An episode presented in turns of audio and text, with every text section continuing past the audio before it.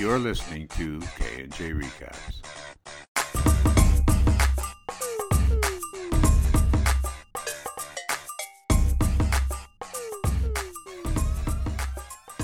Welcome back to K and J Recaps. We are here recapping Stranger Things season two, episode four, Will the Wise. I am Jess. I'm Kim.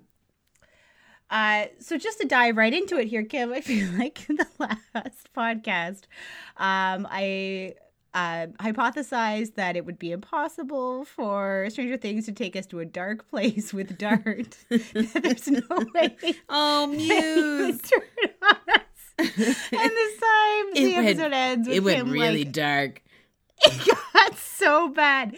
Like we would have this adorable little sidekick that would just, you know, follow them around and not get bigger than a Labrador Retriever. And holy shit.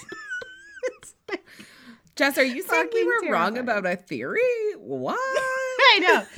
Uh, so I will like I love these episodes that are kind of, you know, needed to be kind of big explainer episodes. Like I feel like a lot happened in this one in the sense that like we set everybody up to be going somewhere. There was like a lot of information that kind of came around. We saw like some people's schemes or like got more information. But yeah, Yeah. it also means I think that a lot of theories get confirmed or destroyed.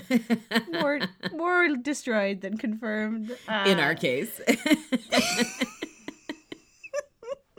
yeah. So, I mean, yeah, I'm ready to go through and just tick those all off the list. Yeah, exactly. Uh, yeah, not least among them was that uh, Dart is not going to be a lovable Fuck no. sidekick to our boys.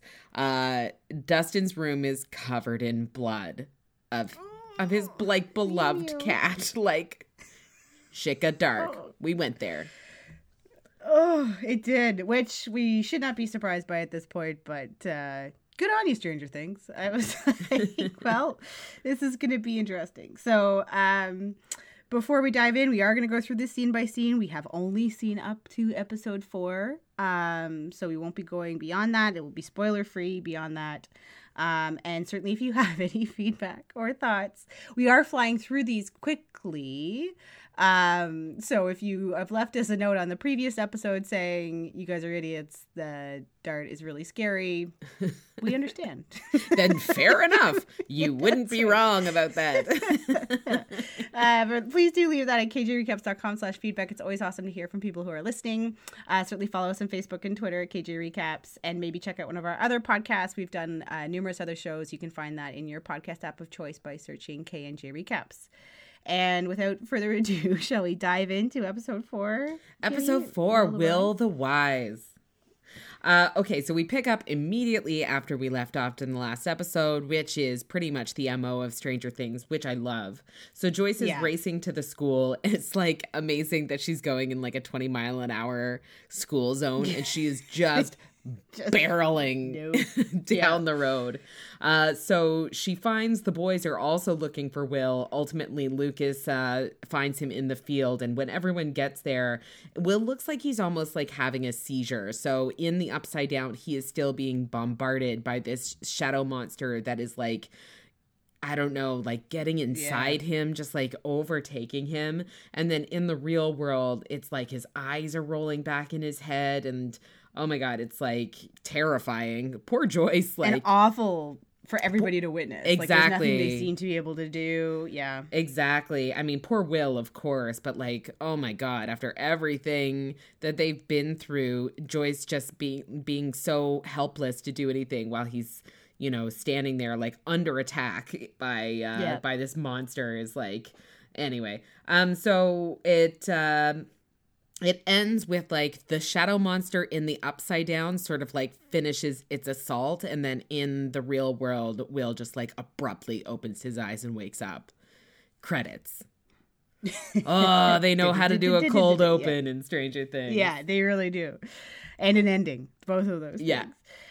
Um so that right after the credits we go back to we're with Joyce, she's leading the school with her arm around Will.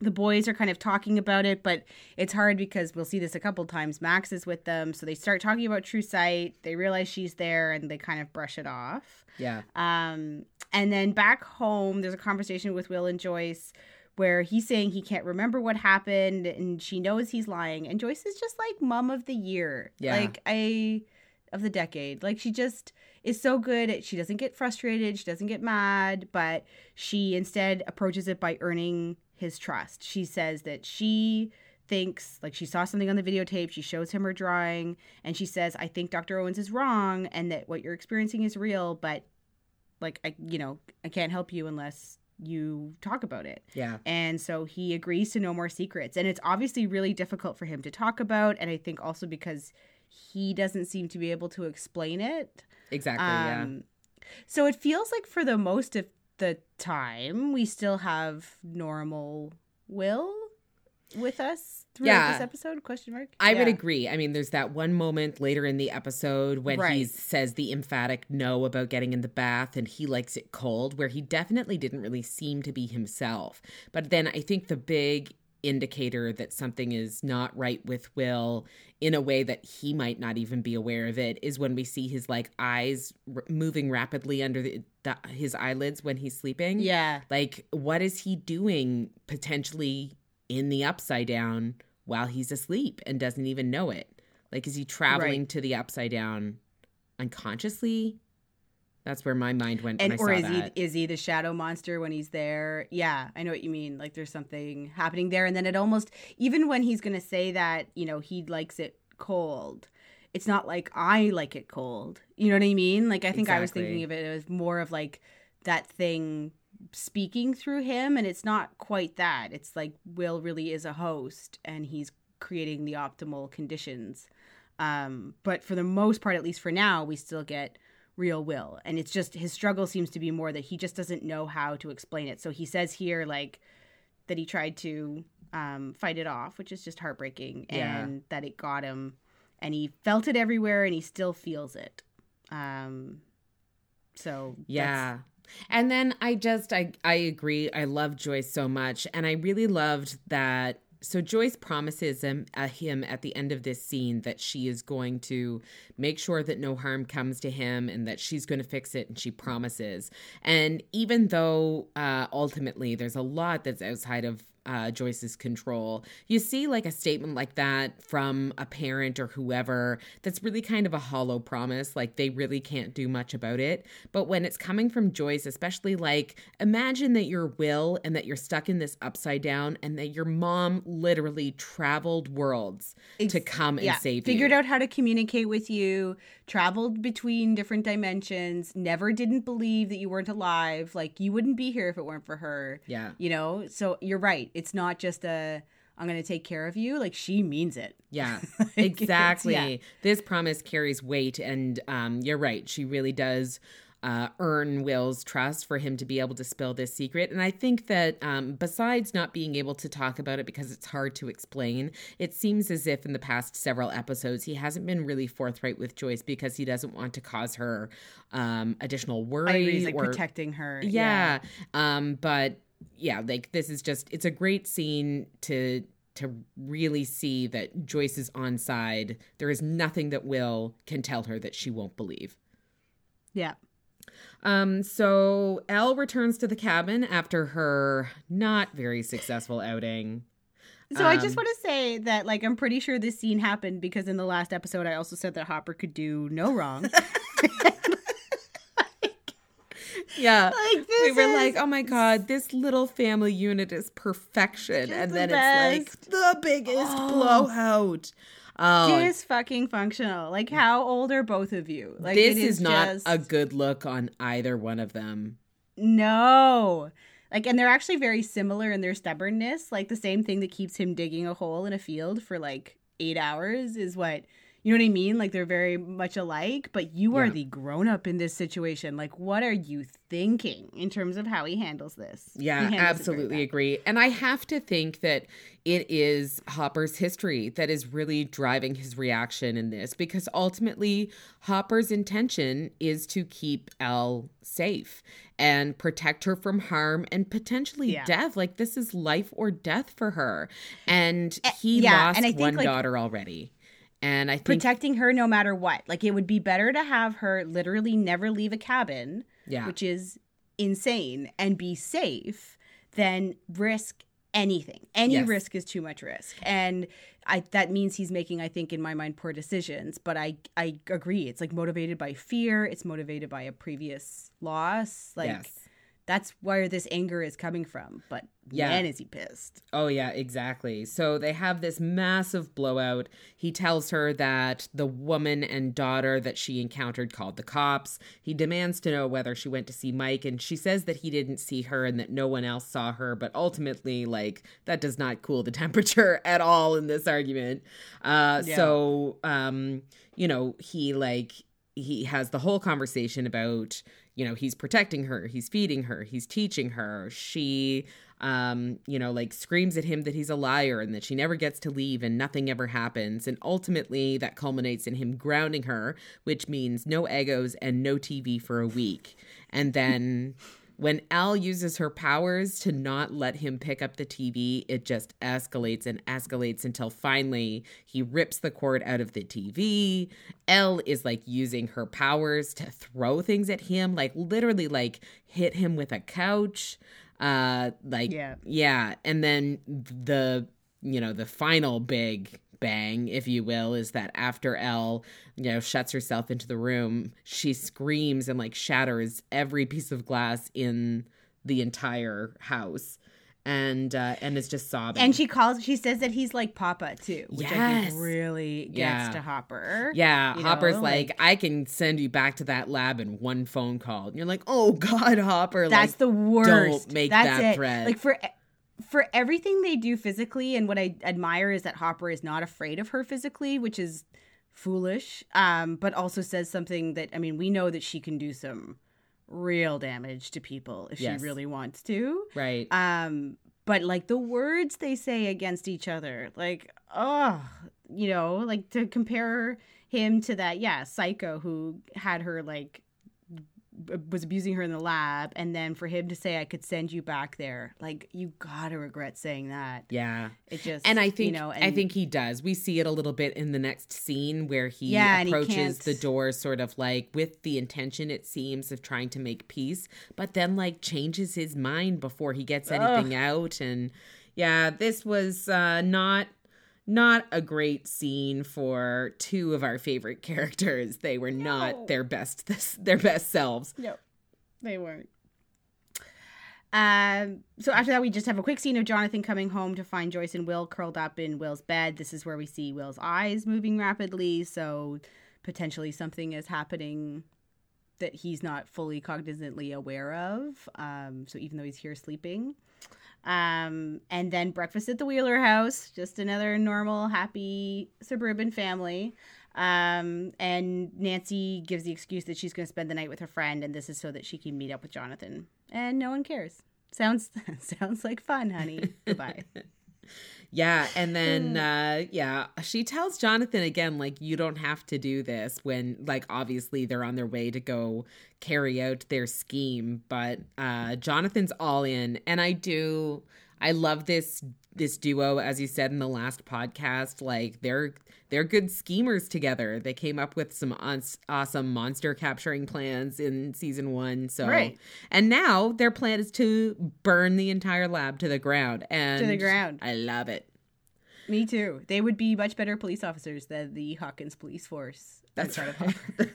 That is true. They do Um, more in like two hours than anyone else has ever done.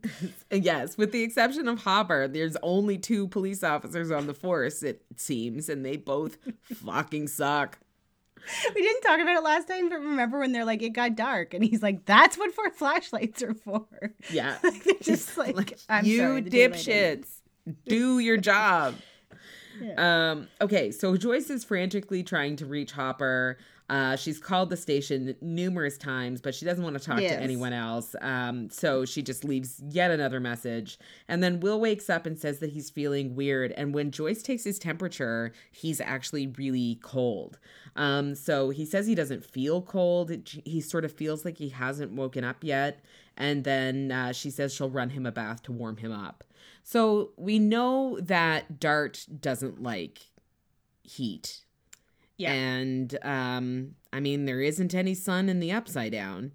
So, No. I mean, like, I don't know that there's any connection here. They're obviously two different entities, the Demogorgon and the Shadow Monster, right? So, the fact that neither of them can tolerate heat, is there any connection there?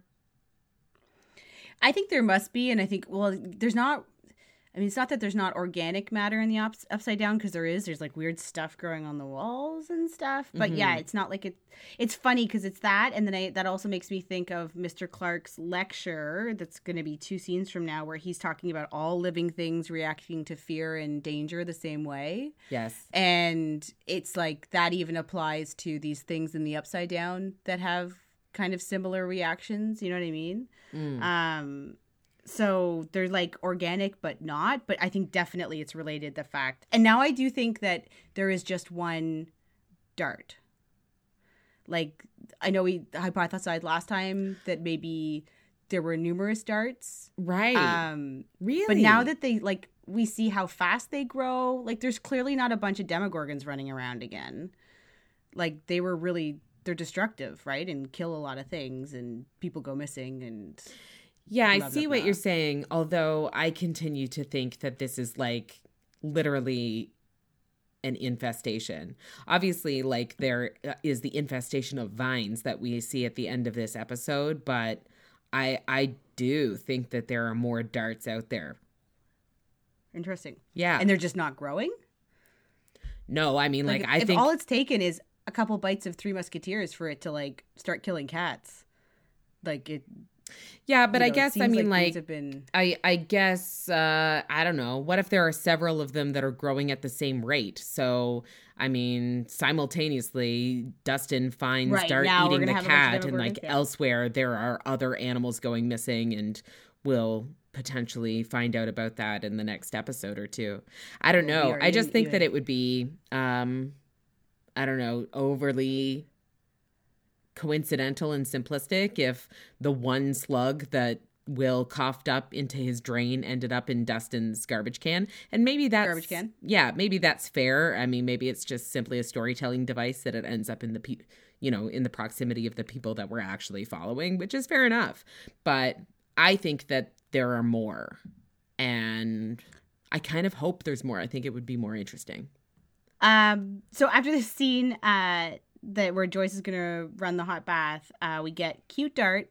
Uh, when Dustin wakes up in the morning, and now I think I'm gonna just, I'm gonna maybe suggest that cute is like relative in this instance, but I- he isn't I gross. He isn't like you know a horrible cat murdering monster yet. That is true. yes, that's right.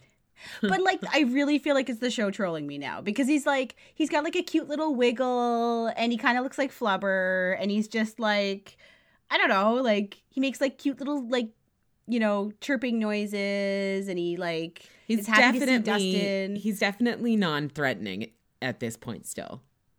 Totally. And like, so it's just this, you know, you're like, oh, great. And Dustin's like, awesome. Although I did get like a weird vibe when he didn't put the the mesh back on top of the like terrarium. I was like, oh, what if he gets out? Well, it turns out he's going to bust out through the side. So it doesn't even matter. But, Right. like, um, so he tells Dart he'll be back after school, and he arrives at school where his like gang of biker friends are no are not there, and it turns out it's because they don't know that he has Dart, and Yeah. they have arrived early to look for it, uh, and like Dustin, not cool.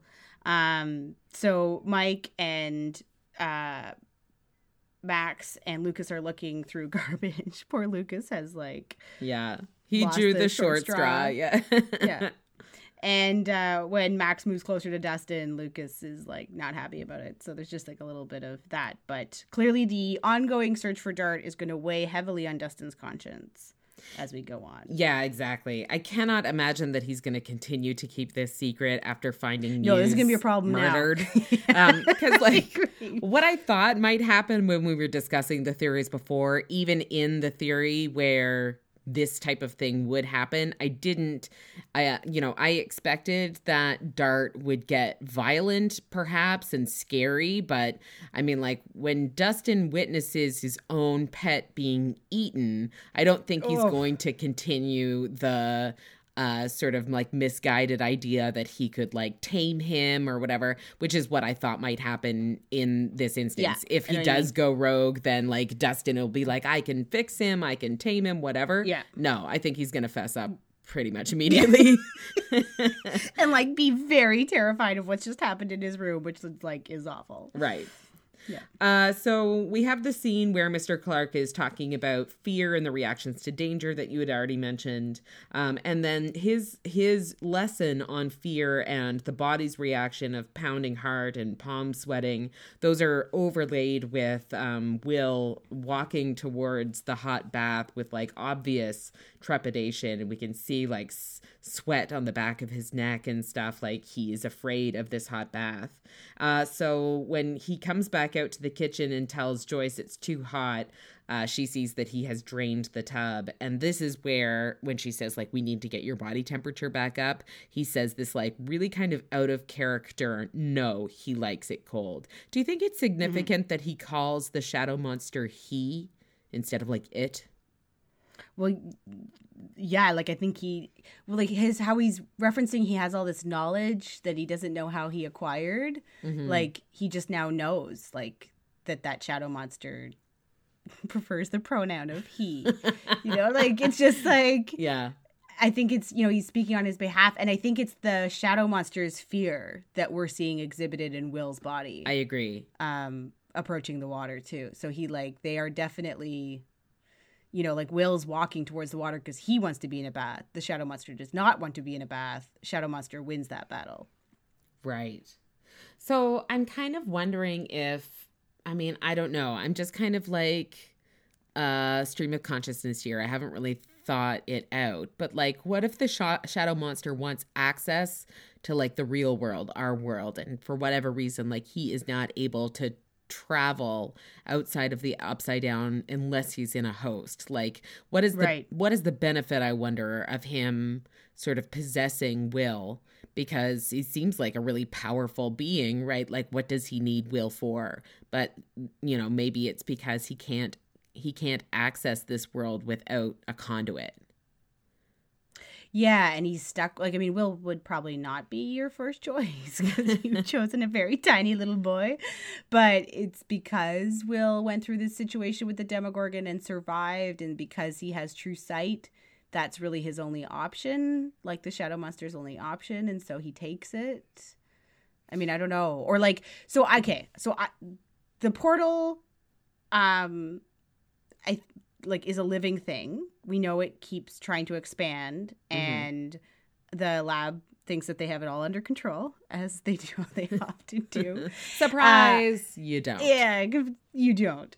Um, and so what it seems to have done, since it can't expand in the direction it wants to, is that it's grown down like vines or something, and it's expanding out at a dramatic radius beyond yeah the lab. it's expanding like Um, down instead of out like, Exactly under the lab like, and out instead of like through the portal, which is seems to be the only area they're focusing on.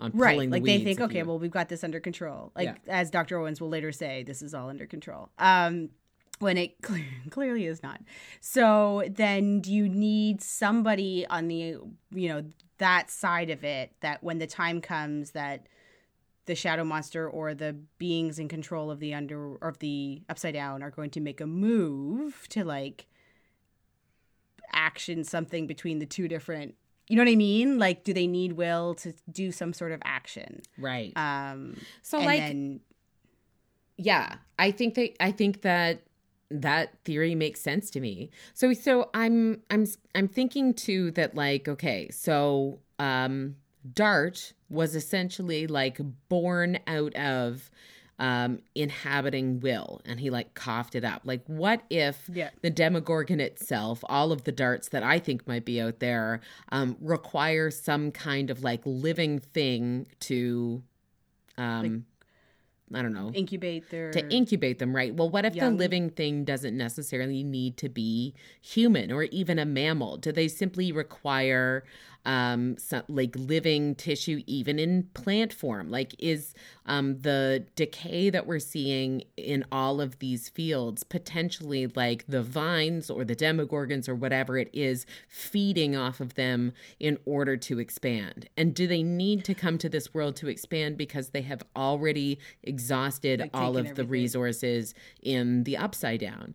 And like, I don't know how. Yeah, I think there's something to that. Like, I mean, I think it's you know the the portal is almost seems like a different kind of organic being in the sense that either maybe it is eating the pumpkins or maybe it's just taking all of the nutrients out of the soil to the point where the pumpkins you know and poisoning where the pumpkins are drawing their nutrients from. But to your like along those lines, and then the Demogorgon seems to need a human host or something like that Yeah. to incubate its offspring. Yeah, that feels that feels right. That feels like it makes sense. And then we, you know, we don't really know how and Will was just saved shadow early monster enough in the process. Right. So we, we don't know yeah. how the shadow monster sort of like connects with that yet, except to your point, like perhaps Will is like the only living thing that is left in the upside down, at least some of the time when he has these episodes and he flashes back to there. Like maybe there's simply no other option for the shadow monster to sort of go into. Like, do you think that the shadow monster is um do you think that it is a threat to the demogorgons like do they live in harmony or is this something that like dart would be afraid of is that why we saw the screeching as you suggested that from dart towards will in the last episode Yeah, I don't know, but I, I kind of get the sense of the latter. But honestly, Kim, I think that's based on nothing but my own like attempt to write a script here. So I don't know, but it the shadow monster seems way more intimidating. Like the Demogorgon is scary on its own until you see like something like the shadow monster, and then you're just like, okay, like maybe it's just a hunter and feeding, and it's not that big of a. You know what I mean? It's kind of like a foot soldier rather than a, the big bad itself. Right. And yeah, but I'm, yeah I don't know. lots of lots of speculation i mean like we don't If only know we could watch episodes five through nine and figure it out. yeah Um. So after the bath scene, it's the next morning in the cabin. Hopper has boarded up the windows since all the glass is broken, and this is what you had referenced earlier that he um almost looks like he's going to apologize and almost gets there, and instead just doubles down on Yeah. uh, staying harsh and tells her to clean the place up and maybe he'll fix the TV. Um, and finally, he connects with his radio and finds out that Joyce has been calling him. Um, and then the other quick scene is this basketball game, which like it's like i i don't understand the relevance of the basketball games. Me too. like and also Uh, billy like do you own a shirt or? I know, like every shirts and skins game, and also I was like, where are the coaches and or teachers during all of this? Like he's just like, you know, way you're allowed in a game to just walk up the court yelling, taunting at you know one of the guys. Like it makes no sense. right Uh, and then I can't figure out Billy's behavior in general here because he's like harsh to Steve, but not. I don't know. I don't like, know. I can't figure it's out this weird. character whatsoever. And honestly, I mean like I know that Steve historically has not been my my favorite, but he has made a lot of um growth. He's like he's grown as a person. And I still don't love him for Nancy, but I find myself feeling really protective of Steve when Billy is just the absolute fucking worst. I it's mean- just it's bizarre. Billy And, has like- made me want to like you know Maybe that's his whole point for existing. Steve. Yeah.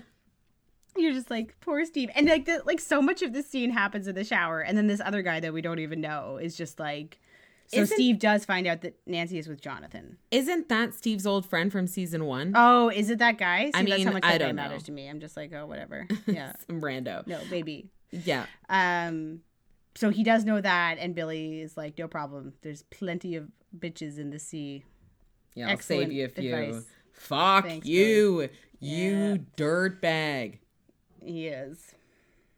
Um, so Nancy and Jonathan are in the park. It's uh quarter past the, you know, nine o'clock time slot that I that that I think they were supposed to meet Barb's mom. But like At nine, yeah. Yeah, except except when they when um Nancy says it's 15 past, Jonathan says Jonathan says give him more time. Who's him? Agreed.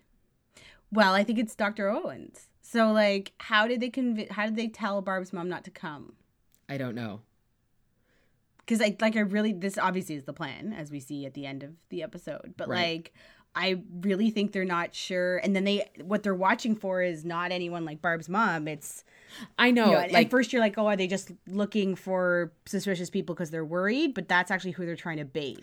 Yes, no, Um, I I agree. It was their plan all along, and I did sort of recognize that in that in this scene. Like, Yeah. I fully anticipated that they were expecting to have an encounter with people from the lab, and they were actively looking for them. But yeah, what I what I didn't understand was that I really did think that Barb's mom was going to show up. Well, me too. And we even like we didn't see it was really her. You know what I mean? Like it wasn't like Jonathan on the phone being like, "Hello." like it was like Exactly, was Barb's mom her. here. yeah, that's right. So did they do something else but we didn't see? I'm sure that we'll get like that. There's a reason we haven't seen what happened there, but um but yeah, he does say give him time and I feel like that's That's Dr. Owens. Dr. Owens. Okay, got it. Uh, so um, they once they like notice the suspicious people, they go to the car, and of course, like the show is playing as as if they're very nervous, and you know this is somewhat unexpected, but it was their plan all along. And of course, when they go to um, start Jonathan's car, it doesn't start, and then they're surrounded by people offering them a ride, which is really not a choice. yeah, not a choice at all. no. Uh, so Hopper arrives at Joyce's house uh, finally, and everything is open. Joyce is like in her jacket, but Will is sitting on the bed in just his PJ pants, no t-shirt, just kind of like staring out the window. Yeah. Very creepy and disconcerting. Um, I think that it is. Uh, we didn't. We we mentioned that he said this, but just in terms of him saying that he felt like he hadn't woken up yet. Like Mm. I I don't know. He seems to sort of be walking around in a bit of a daze, and it makes me think like if there are things happening, what things I don't know, but like you know. He's involved in something even when he's just like sitting on the bed staring out the window. Right. Like something internal is going on there. And like we have these different worlds and different like, you know, planes if you use D&D terms like the boys do, right? So like I don't even know like is he in multiple places at the same time or something like maybe that's too out there, but well, or is he in between? Like, Yeah. he's kind of half in one and half in the other. So it's like he's not really in either right now. Too, so he's like you know, walking like- around in a dream state. Right. But it is, it definitely is not. I mean, we see him come to life more when he starts drawing, but it is. But even the, like the kinda drawing itself, it's like he's Well, drawing obsessed. Yes, it, it is. Yeah. It's like a stream of consciousness where he's not even Yeah. thinking about it. It's just like pouring out of him. Just gets to work. yeah. Yeah. Um, so Hopper's asking him questions and um Will is explaining we kind of already talked about this that he just knows what the shadow monster wants. He doesn't have to think. He talks about these old memories or now memories. Mhm. Um and he's having flashing of the flashes of these tubes which we also saw during the bathtub scene too and that they're growing and spreading and killing. Yeah. Like he knows he knows what the shadow monster wants in terms of like wanting to be cold, but he still isn't able to explain like its ultimate motive. That's right. Yeah.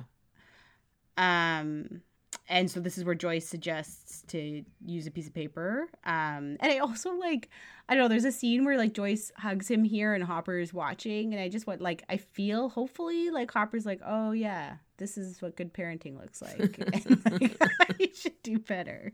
I Like, somehow feel like that is not what's occurring to him in that moment. I really hope it is. In it's my like, mind, it's my I'm possessed by a shadow monster. It is going to know. kill everything. Meanwhile, I'm go- Hopper's internal dialogue is like, ugh, I really shouldn't have said that thing to Elle, which he shouldn't Well, have, but like- like, I don't think that's what he's thinking in that moment. But there's this like a way he looks at Joyce when she's like, because she's so comforting for Will. I know I'm like definitely reading into this, but it just like, it's great to have her there showing what a child who is this afraid needs. And it would be great if he somehow either connects Joyce back with Elle again or like at least figures out a little bit of this. Yes. Anyway. Way to role model, Joyce. Um, Right? Yeah. Yeah. And then Mike is calling the house, which they don't answer, so he's going to show up later. Yeah, exactly. Um, so Mike uh, is telling Lucas and Dustin that uh, they need to meet in the AV room, and when Max moves to join them, he's like, "No, party members only," which Max does not handle well, and we see more of that in a later scene. So uh, he tells Mike and sorry, Mike tells Lucas and Dustin about what Will saw on Halloween. He tells them about the shadow monster, and they're talking about having true sight and what that would mean. Um, so Dustin says that if you're in another plane, you can't interact with the material plane. So honestly, I looked this up and I did not understand it at all. So it is like it's you know, it is, of course, Dungeons and Dragons terminology. Yeah. So I think that what he's saying is that Will shouldn't be able to interact with the Upside Down if he is still currently in our world. Like he can maybe see it if he has true sight, but he shouldn't be able to interact with it. Is that what you think he's saying? Yeah, and vice versa. That he's if he thinks he's in the upside down, he shouldn't be able to interact in our world. Yeah, exactly. But he but he is. So Yeah. that's where I think, you know, Mike's point where he's like, that's this is Dungeons and Dragons versus the real world. Right. it's like, you know, yeah. Yeah, I mean, like Dungeons and Dragons has served them really well. It has served them well so far. Yeah. But yeah, it looks like we are diverging a little bit from the D and D folklore to be able to explain this stuff. But even still, it gives them Mm-hmm. language for what they're talking about, which is really convenient both for them and for us as viewers. yes. Absolutely. Um, so uh Dustin, uh, after he explains about um being on this plane versus material plane, um, then looks incredibly sheepish and guilty when Mike suggests that they really need to find Dart because it's obvious that he's connected in some way, given that Will heard him in the upside down. Yeah. Yeah. And like he keeps forgetting that they need to find Dart. He's like, Well, why would we possibly stay here? You need to find Dart. It's like, oh yeah. Yeah. You know, like yeah. because he knows exactly where he is.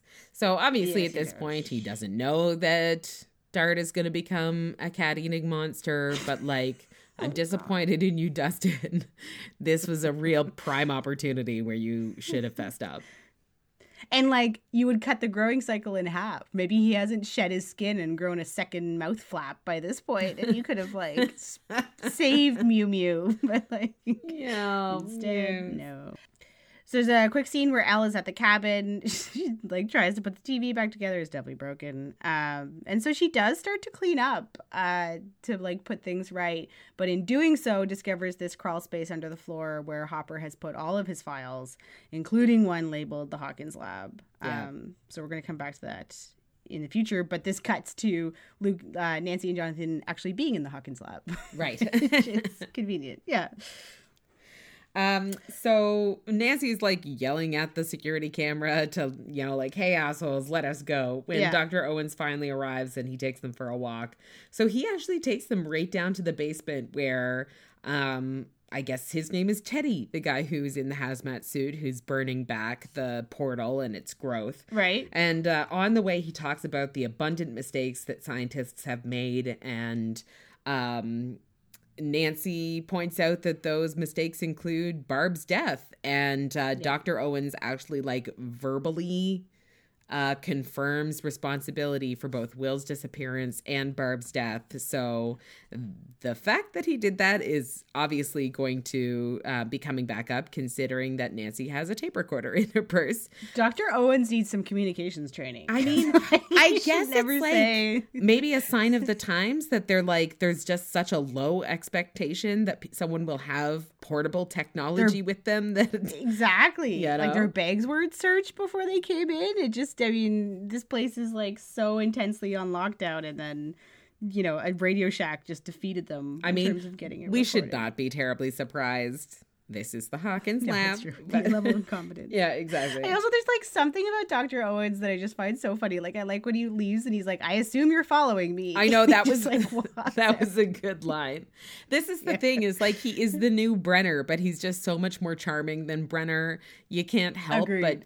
Kind of like him a little bit as a character. Well, Paul Reiser's perfectly cast there too. I agree. You've always liked him, so it's just like you're kind of like, okay, sure, yeah, Um so uh so of course Nancy and Jonathan witness the burning back of the organic matter around the portal and that sort of thing.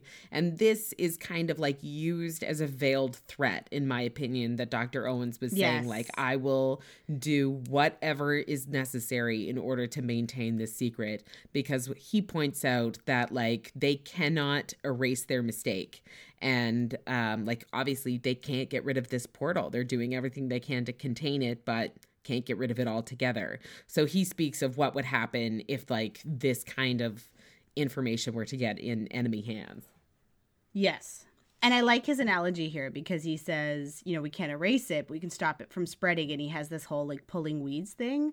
But I love that because weeds are like notoriously uh, resilient. And if you just like, you know, cut the top off a dandelion, it obviously keeps growing. You have to like extricate it from the root, you know? And Yes. like weeds will often find different ways around. Like it just reminds me of my favorite Jeff Goldblum quote of life finds a way from Jurassic Park. Uh, but like to say and be so as he's talking on one side about all of the mistakes that scientists have made, to be so fucking cocky about we have stopped it from spreading. Right. Absolutely. All and then under find out what you find in this episode. Like, you fools. Yeah. Yeah, I completely agree. That um, is definitely a uh, a good analogy, like for what's happening in the show. Like he unintentionally kind of like shot a hole through his whole claim um, by trying to prove it. That's right. Uh, actually. Yeah.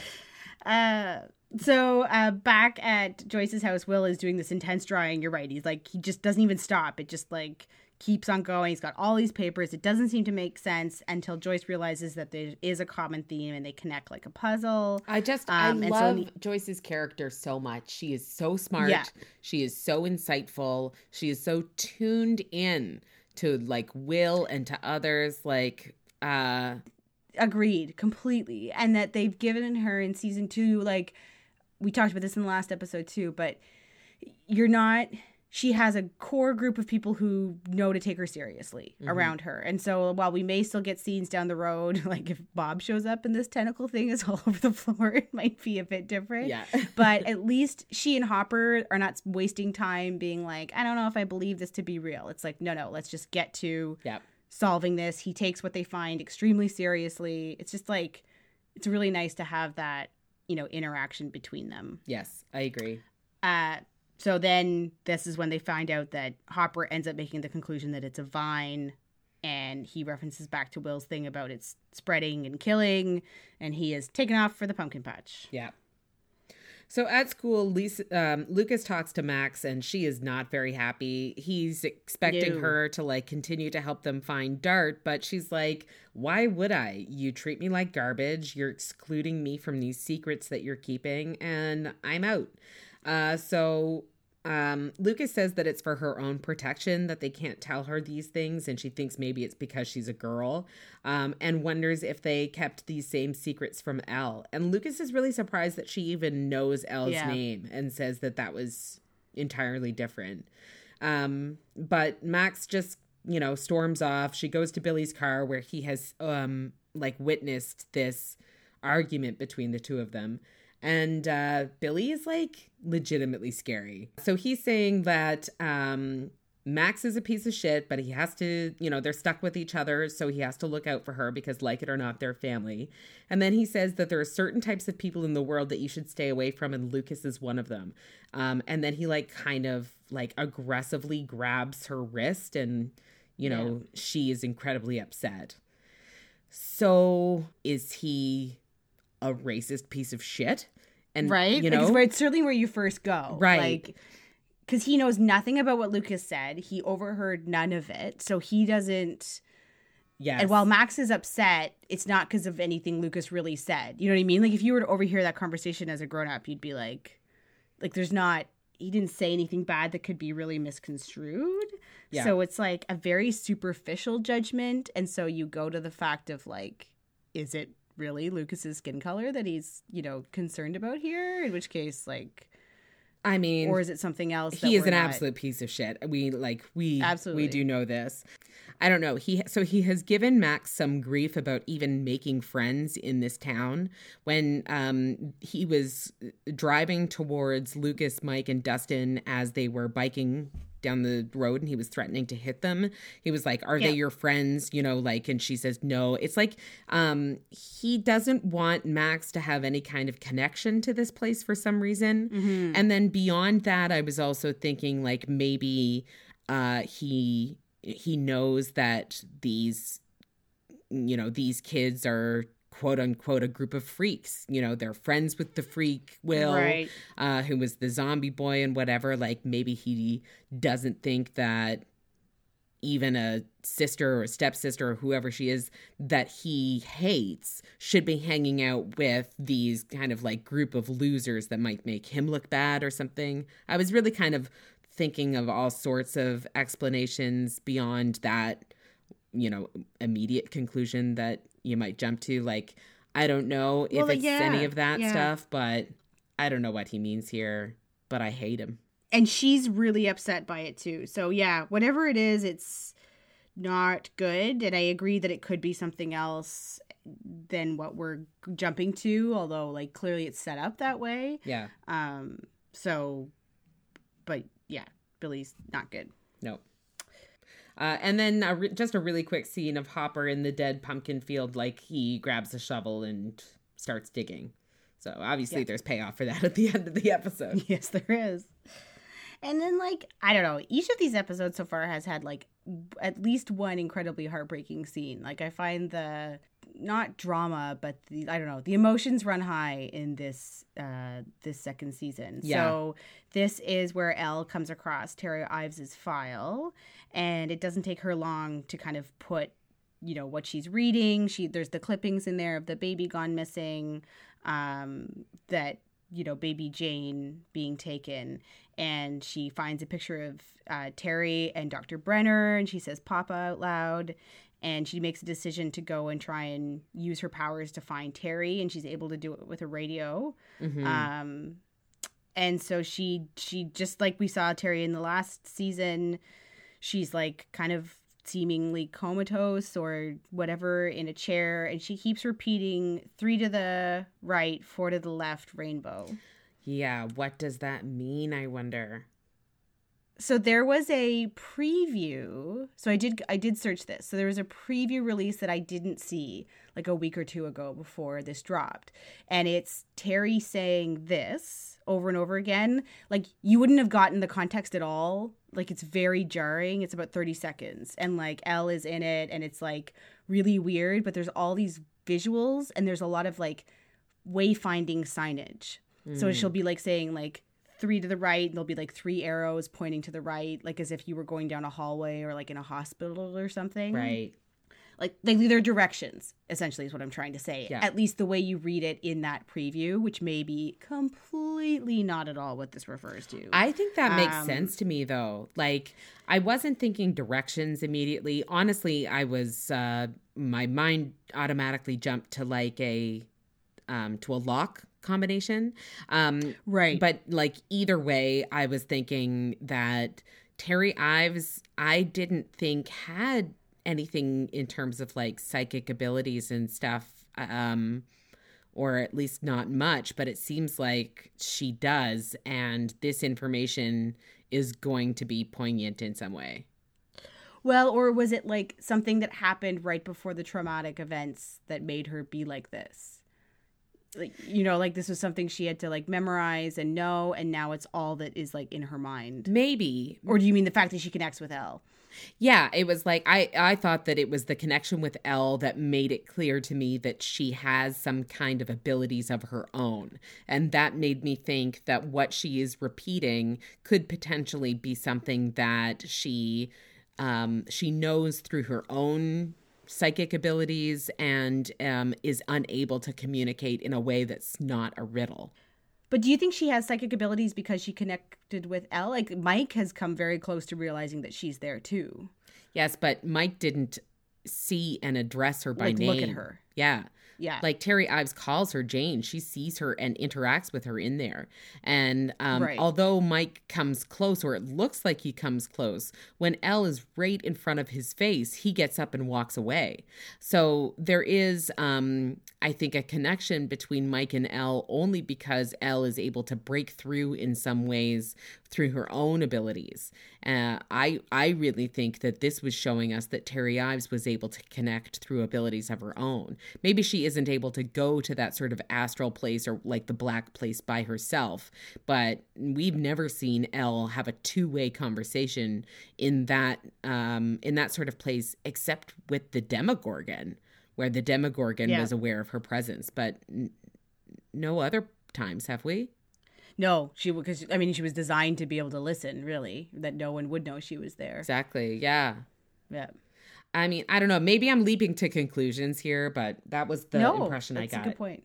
I think I was thinking like it's like a mother daughter connection, and she's having the same sense. And like, while it looks like she's looking at Elle, is it more that like her eyes are open wherever she is, and like she senses her, and so she says Jane. But maybe like yeah, that makes a lot of sense because she does look at her. So, um, and Elle can't help herself and tries to touch her, and that makes her disappear, um, which really kind of shatters Elle into a million pieces. Yeah. which is very heartbreaking It to watch. is, yeah.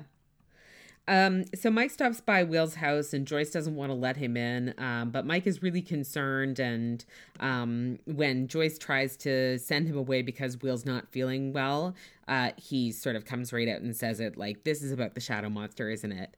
And Joyce seems to be surprised that he is aware of it. And uh, I picture like the next moments of that conversation is going to be like Joyce you know, peppering Mike with questions to get all the information that he knows and like ushering him in the house to be like a full Yeah, part I of think this that's like- resolution. It's like the password. Yeah, he now is in the club. yeah, exactly. um, and then we have Nancy and Jonathan being escorted back to Jan- Jonathan's car, which now starts easily. Uh, and What? Yes, what?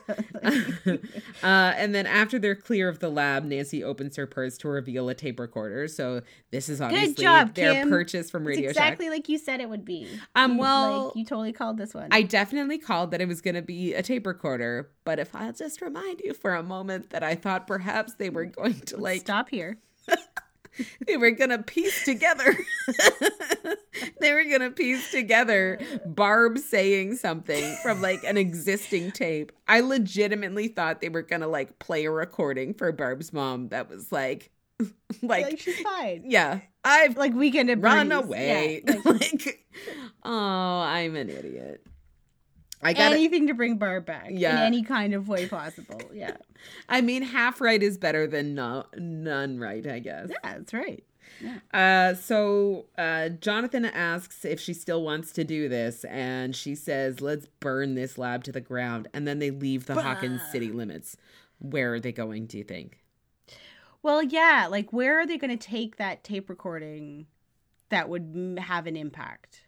You know, like Who do we know who's not in Hawkins anymore? I mean, I can only think of Brenner. yeah, like what's he to do? I have no idea. Are they going to some like high level of government? Question mark. Yeah, how would they Like- even have uh, access to Brenner? I can't think of anyone that we've met so far who's not in Hawkins. Yeah, So it has to be someone we haven't met yet. like I mean, my thought was to like the media. Like I really, I don't know, but they're definitely leaving. So yeah, I don't know. I have to stew on that a little bit longer to come up with any kind of theory. I've got nothing. me no. Or I'm just gonna watch episode five. And I mean, it'll probably tell also me. that is also a good plan. Thank you. I feel like I might get answers if I see what the devil. if you continue watching the show, oh my god, that's smart. Uh, so then Dustin's mom is trying to feed Mew Mew some Meow Mix, which I totally thought were Cheerios the first time I watched it. I was like, why is this cat eating breakfast cereal? But no, kitty kitty kibble. Um, and yeah, this is just the horror of all horrors. So Dustin goes to see Dart. He starts telling him that he's gonna need to probably like bring him to his friends, and it is just gross. So the terrarium's all smashed.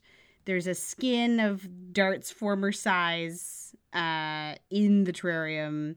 And then he hears a screeching from the corner, and the screeching is different. It is much deeper, much louder than it was, much more familiar to us. Yes. Um, and then there's just like dried blood in a path to Mew Mew.